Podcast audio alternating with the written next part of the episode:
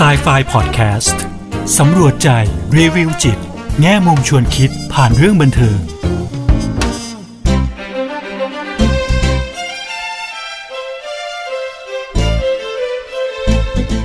สวัสดีค่ะ กลับมาพบกับครูเอ ดรกุลวทีทองไพบูลกับ s ายไฟพอดแคสต์กันอีกครั้งนะคะ พอดแคสต์ที่จะนำพวกเราไปสำรวจใจ รีวิวจิต แง่มุมชวนคิดผ่านเรื่องบันเทิงค่ะ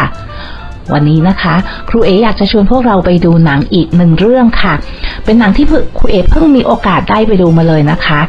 ะจริงๆ แล้วหนังเรื่องนี้เนี่ยค่ะ ก็ออกมาตั้งแต่ปีปีที่แล้วนะคะ แต่เพิ่งน่าจะเข้ามาในบ้านเราเนี่ยค่ะ เมื่อไม่นานมานี้เองนะคะหนังเรื่องนี้นะคะชื่อเรื่อง The Father นะคะ ไม่ทราบว่าอาจจะมีท่านไหนที่อาจจะเคยได้ยินชื่อหนังเรื่องนี้นะคะ หรืออาจจะมีบางท่านที่ได้มีโอกาสได้ได้ไปดูภาพยนตร์เรื่องนี้แล้วนะคะ ภาพยนตร์เรื่องนี้นะคะ เป็นภาพยนตร์ที่ได้รับการเขาเรียกไงคะชื่นชมนะคะ จากหลาย ๆ ที่มากเลยนะคะแล้วครูเอเองเนี่ยตอนตอนได้ยินชื่อหนังเรื่องนี้ค่ะ ก็เพอเอิญไปอ่านรีวิวก่อนนะคะจากการที่อ่านรีวิวเนี่ยก็เลยทำให้เกิดความสนใจโอ้ยอยากดูหนังเรื่องนี้มากนะคะอ่าเป็นเรื่องราวที่พูดไปถึงก็ค่อนข้างใกล้ตัวเหมือนกันนะคะแล้วเดี๋ยวครูเอค่อยอธิบายฟังมันใกล้ตัวเราอย่างไงบ้างนะคะ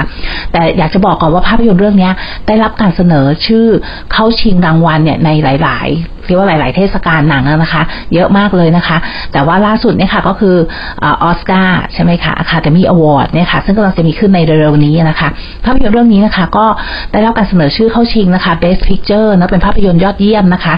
Best Actor ด้วยนะคะ ก็คือผู้แสดงนำฝ่ายชายยอดเยี่ยมนะคะ ในภาพยนตร์เรื่องนี้ก็คือแอนโทนีฮอปกินส์นะคะะถ้าใครเป็นแฟนของแอนโทนีฮอปกินส์ก็รู้ว่าเราไม่เคยผิดหวังกับฝีมือการแสดงของเขาเลยนะคะ แต่ภาพยนตร์เรื่องนี้เนี่ย หลายๆ คนเลยนะคะ พูดเหมือนกันหมดเลยว่า เป็นภาพยนตร์ที่แบบว่าสุดยอดของฝีมือการแสดงของแอนโทนีฮอปกินจริง ๆ นะคะ แล้วครูเอกก็เห็นด้วยมาก ๆ เลยนะคะ ว่าว่าเป็นเป็นการแสดงที่ที่จะเรียกว่าไงนี้คะประทับใจนะคะ แล้วก็กระชากใจอย่างมาก ๆเลยนะคะแล้วนอกจากนี้ก็ได้รับการเสนอชื่อนะคะ เข้าชิงรางวัล Best Supporting Actress นะคะ ก็คืออน่าจะเป็น นักแสดงหญิงประกอบนะคะเนาะยอดเยี่ยมด้วยนะคะ ซึ่งในเรื่องนี้ก็คือโอลิเวียโคแมนนะคะ ซึ่งเล่นเป็นลูกสาวนะคะ ก็อย่างที่บอกชื่อหนังก็คือ The Father ใช่ไหมคะแอนโทนีฮอปกินเองเนี่ยก็รับบทบาทนั้นเลยค่ะ ก็คือผู้เป็นพ่อนะคะ แล้วในหนังเองเขาก็ชื่อของเขาเองในหนังเขาก็ชื่อแอนโทนีเหมือนกันนะคะ ส่วนตัวลูกสาวเนี่ยค่ะชื่อแอนนะคะเนาะหนังเรื่องนี้นะคะก็จะเป็นเรื่องราวของของตัวคุณพ่อเนี่ยค่ะแอนโทนีนะคะ ซึ่งเป็นคนที่กำลังมีภาวะดิเมนเชียนะคะ ก็คือภาวะสมองเสื่อมนั่นเองเนาะจริง ๆ แล้วเนี่ย หนังจะค่อยๆเหมือนเปิดให้เราเห็นนะคะ เห็นเห็นเห็นเห็นการใช้ชีวิตนะคะ เห็นเห็นกระบวนการภายในบางอย่างนะคะ จริงๆมันก็ผ่านออกมาผ่านพฤติกรรมนะคะ แต่ครูเอกรู้สึกว่าหนังเรื่องนี้มีการถ่ายทอดได้ได้ดีมากๆเลยนะคะ จริงๆ แล้วเนี่ยหนังที่เกี่ยวกับภาวะเรื่องของสมองเสื่อมเรื่องของอัลไซเมอร์ พวกนี้ค่ะ ก็มีมาให้เห็นอยู่บ้างนะคะ ไม่ว่าจะเป็น Still Alice นะคะะซึ่งเราก็หลายท่านอาจจะเคยได้ยินได้ชมไปบ้างนะคะ แต่เรื่องนี้ครูเอดูด้วยความรู้สึกเหมือนเวลาดูเนี่ยต้องบอกตามตรงเลยค่ะ เป็นความรู้สึกที่ สำหรับครูเอเองเนี่ยปั่นป่วนอยู่พอสมควรเหมือนกันนะคะ อย่างที่บอกค่ะหนังเรื่องนี้ใกล้ตัวเพราะว่าครูเอก็มีมีคุณแม่นะคะ ซึ่งซึ่งกำลังอยู่ในภาวะนี้เหมือนกันนะคะ ก็คืออาจจะอยู่ในระยะเริ่มต้นนะคะของดิเมนเชียเนาะซึ่งพอเราเห็นหนังเรื่องนี้แล้วเนี่ยครูเอก็เลยอยากจะแนะนำนะคะที่อยากแนะนำให้ให้ให้ไปดูกันนะคะ เพราะว่าเขาถ่ายทอดพฤติกรรมของคนที่อยู่ใน ภาวะของสมองเสื่อมหรือดิเมนเชียเนี่ยได้ค่อนข้างดีนะคะ ดีมากๆเลยเนาะสำหรับครูเอกก็รู้สึกว่าหลายๆอย่างเนี่ยสอดคล้องกับสิ่งที่เราเห็นจริง ๆนะคะเนาะก็เลยอยากเอามาแนะนำแล้วก็อยากจะมาชวนพูดคุยนะคะ ในวันนี้เรื่องของอาการนะคะ ลักษณะที่เราอาจจะสังเกตเห็นได้นะคะ ในในคนที่อาจจะมีแบบ ระยะเริ่มต้นนะคะ ของภาวะสมองเสื่อมนะคะแล้วก็อาจจะเป็นวิธีการแนวทางการป้องกันความเสี่ยงนะคะ ที่อยากจะเอามาแบ่งปันในวันนี้นะคะอะทีนี้เดี๋ยวคุณเอขอไปเล่านิดนึงก่อนนะคะ ว่าหนังเปิดเรื่องมาได้ยังไงนะคะจริงๆแล้วหนังเรื่องนี้ก็เปิดมาด้วยด้วยอ่าซีนนะคะฉากที่คุณลูกเนี่ยค่ะแอนเนี่ยเดินเข้ามาแล้วก็เหมือนบ่นคุณพ่อว่า เนี่ยทำไมยูถึงไปแบบว่าคนที่แบบเหมือนอพี่เลี้ยงคนที่มาดูแลอย่างเงี้ยค่ะเนาะ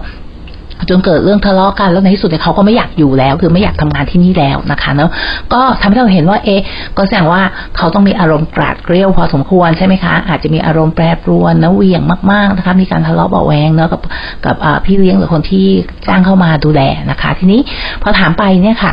ตัวคุณพ่อนะคะแอนโทนีก็บอกว่าเขาคิดว่าตัวพี่เลี้ยงเนี่ยก็คือเอานาฬิกาของเขาไปนะคะ ก็คือขโมยไปเลย เขามั่นใจว่าเขาไม่ได้ลืมวางไว้ที่ไหนเขาใส่ของเขาอยู่ทุกวันแล้ววันนี้มันหายไปเนี่ย ก็มีเหตุผลเดียวก็คือ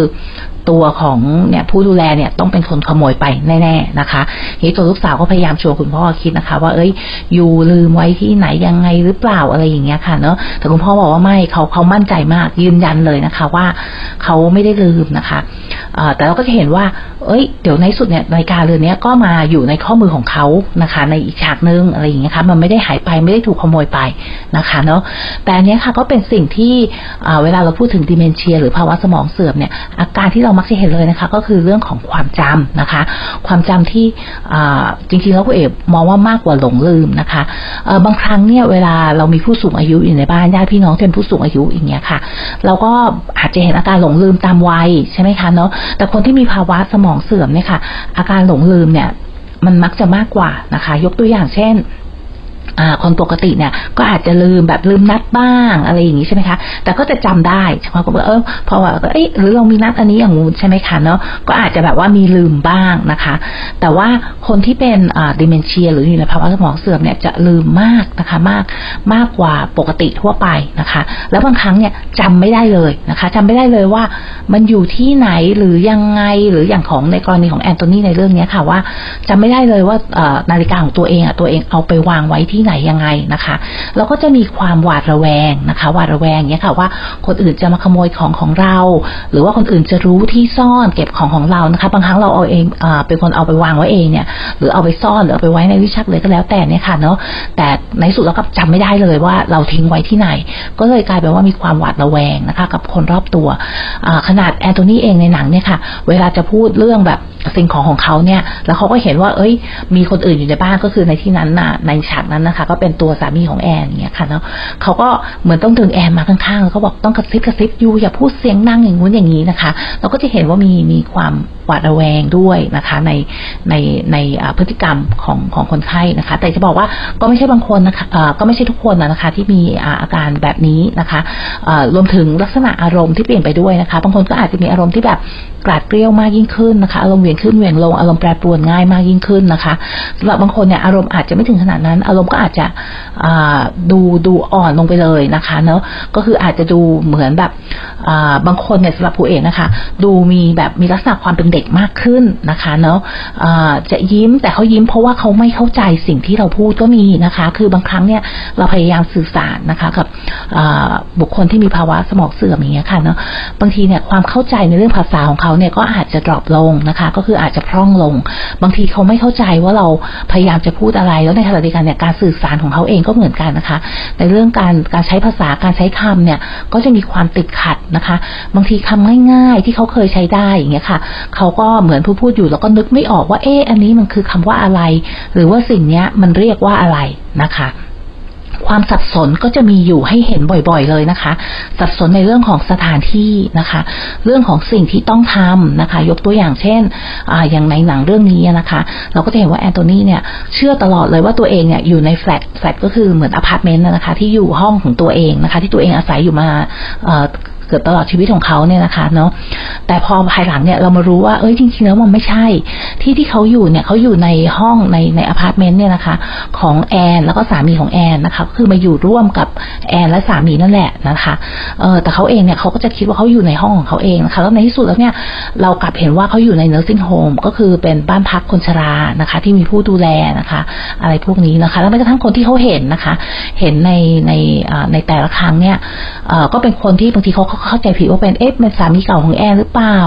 หรือจริงๆแล้วเนี่ยอาจจะเป็นผู้ดูแลเขาก็ได้นะคะ ก็จะมีความสับสนนะคะ ในเรื่องของสถานที่ในเรื่องของบุคคลนะคะ ในเรื่องของเวลาด้วยนะคะ ที่เราเห็นนะว่าเขาคิดว่าเอ๊ะ ช่วงนี้เป็นช่วงกลางวันเขาเพิ่งตื่นขึ้นมาเขายังใส่ชุดนอนอยู่เลย แต่จริงๆแล้วเป็นช่วงเย็นแล้วนะคะเนาะก็จะมีความสับสนในเรื่องพวกนี้นะคะในเรื่องของการการการทำในสิ่งที่เขาเคยทำได้นะคะ ยกตัวอย่างเช่น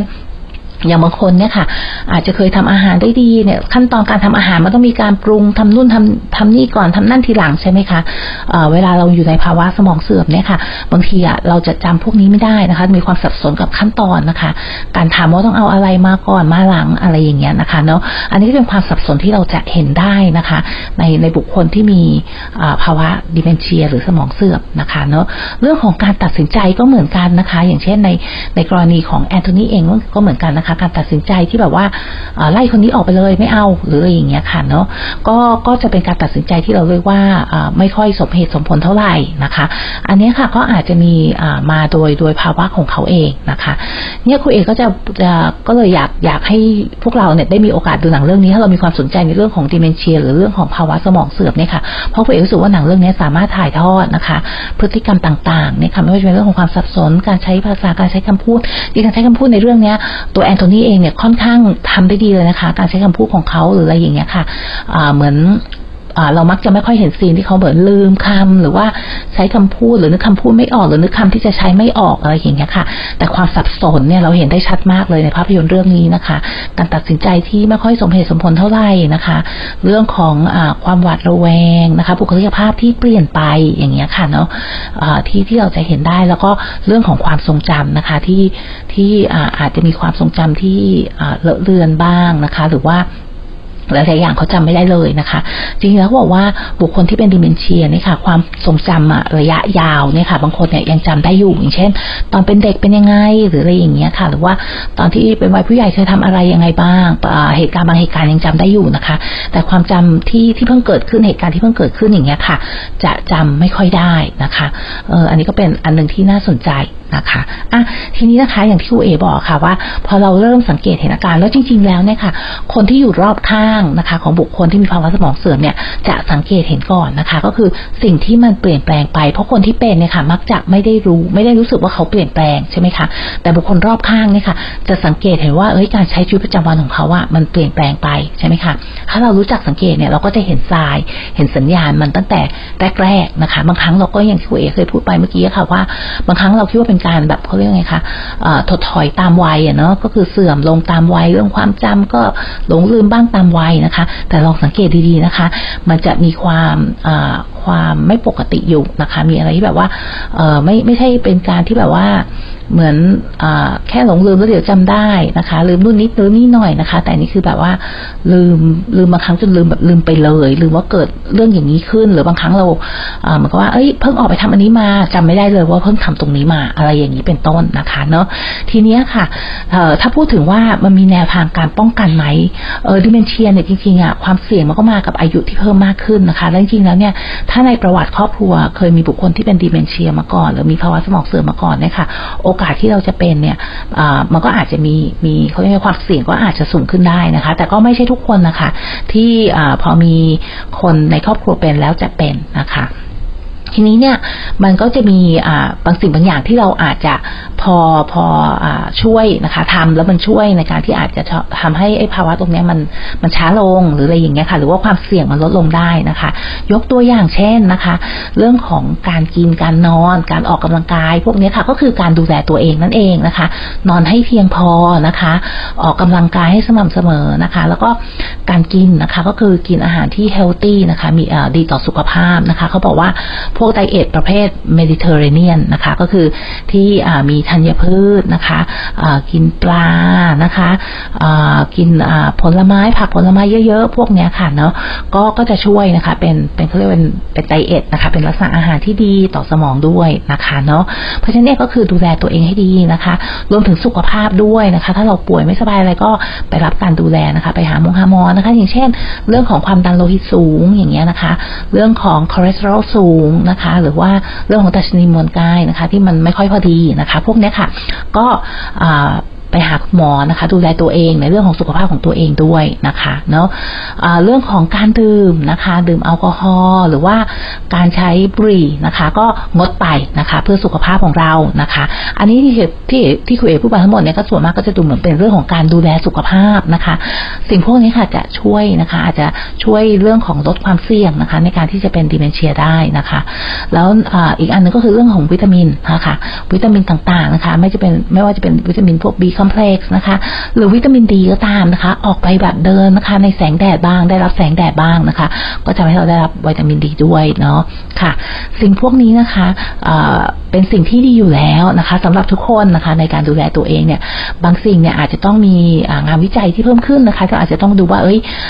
อะไรที่มันช่วยได้นะคะ ในเรื่องของการลดความเสี่ยงในเรื่องของภาวะสมองเสื่อมหรือ dementia นะคะ แต่ครูเอว่าอย่างไรก็ตามเนี่ย ถ้าเราเริ่มจากการดูแลตัวเอง หรือดูแลคนใกล้ตัวเนี่ยค่ะให้มีสุขภาพดีนะคะ สุขภาพกายที่ดีนะคะ แล้วก็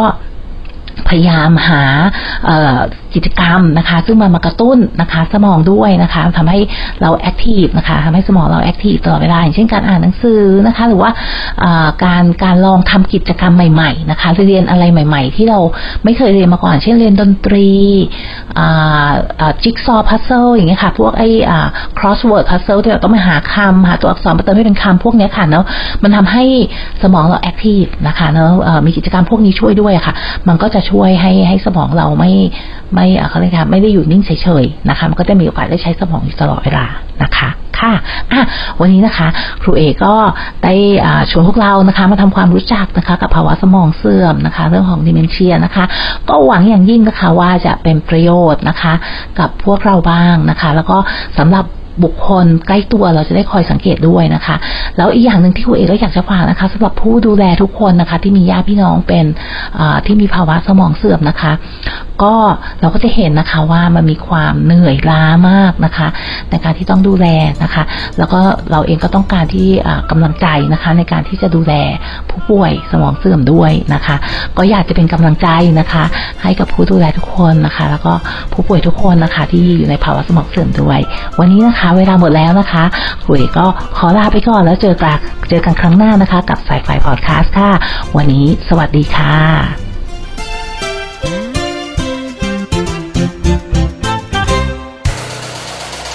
ฮูดี้พอดแคสต์ฮูดี้พอดแคสต์เรื่องที่คุณฟังแล้วต้องร้องว่าฮูดี